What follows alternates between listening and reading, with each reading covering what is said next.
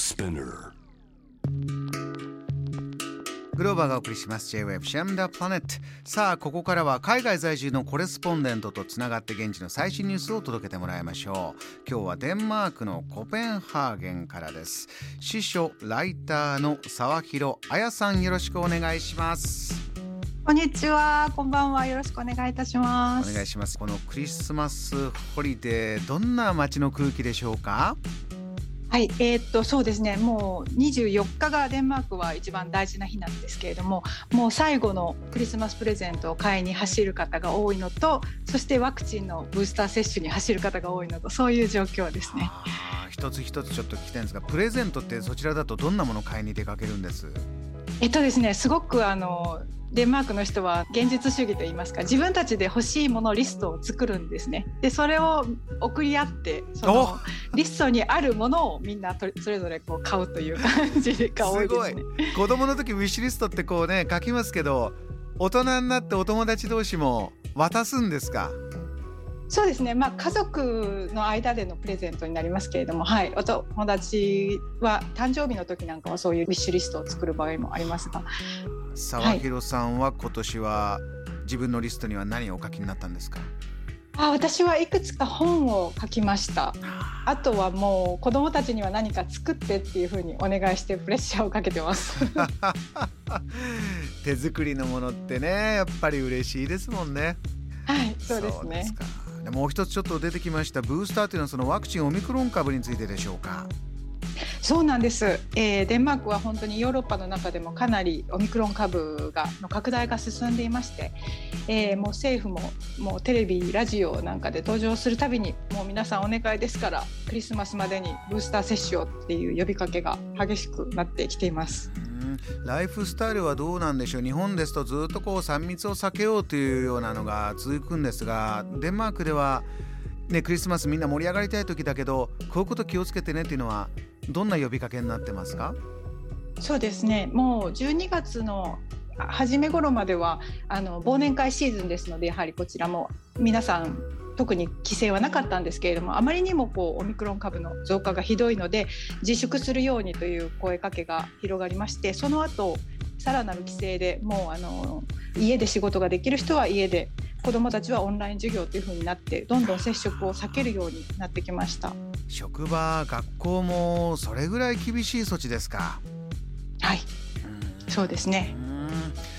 ヨーロッパの方ですとこうクリスマスマーケットとかね商売も年間これで生計立ててるんだっていう方も結構いて伺いますが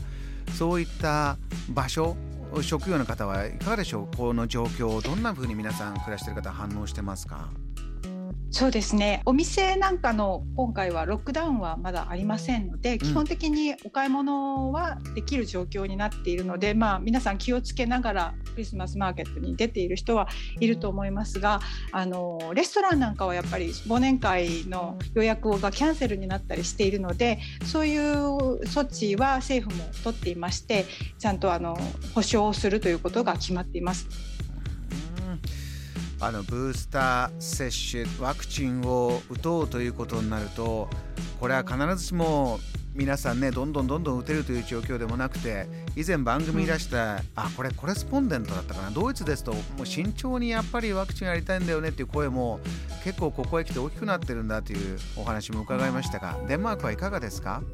そうですね。デンマークももちろんそのワクチンに対して特に子どものワクチンもですね、えー先月末にあの欧州全体であの認可されまして5歳から11歳以上の子どもたちもワクチンできるようになったんですがそちらについてはやっぱりちょっと進み具合はゆっくりなようで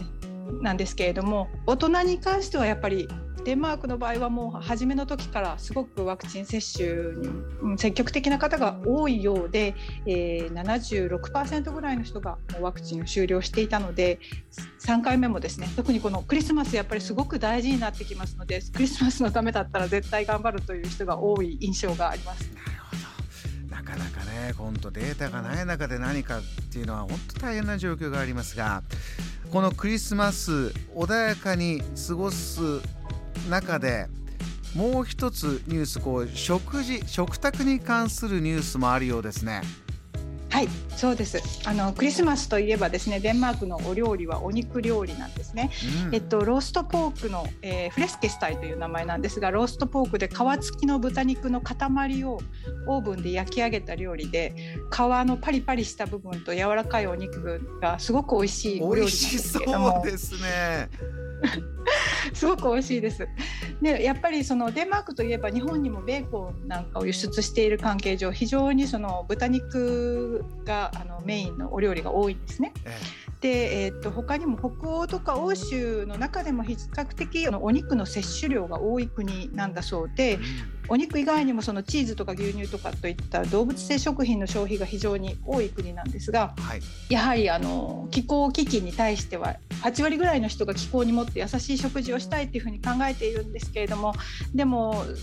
なかなか難しいとでどういうふうにして減らしていったらいいのかっていうところが非常に難しいと言われています。えーそれでお肉の量を実際摂取量を減らしているという人は大体3分の1ぐらいの人が調査結果によりますといるんですけれども実際にはですねお肉のあの売り上げというのはここ数年減っていないという別のデータもありまして、えー、赤身のお肉なんかはむしろその消費量が増えているというような結果も出ているそうです。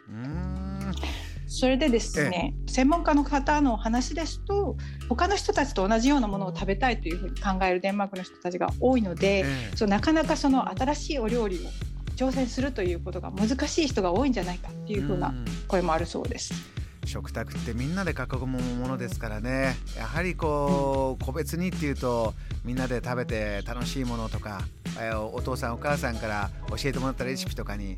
なりますけれども、いろいろな工夫。例えばレストランのシェフとかが始めたりとかいうことあるんでしょうかね？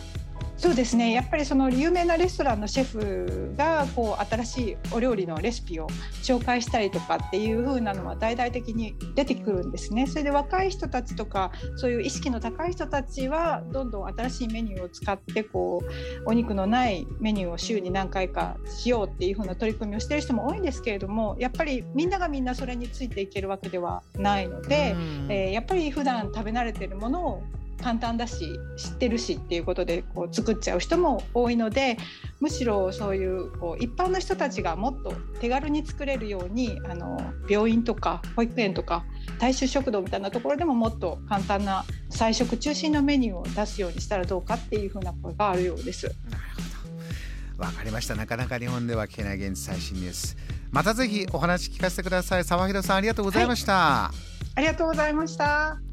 この時間はデンマークコペンハーゲン在住のコレスポンデント沢広彩さんにお話を伺いました。JAM The Planet.